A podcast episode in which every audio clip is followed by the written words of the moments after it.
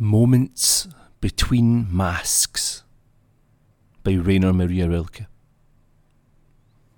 As long as we stayed in closed rooms and stiff coats, we were disguised. But toward the end of winter, the carnival helps us to play at disguise for a while. For soon, spring will remove all the masks. It wants a clear country, an honest garden. Already, a fully naked air leans on the basin where water waits for the shadows of spring. We'll feel its body, full of sap, stretch. But have we ever seen its face?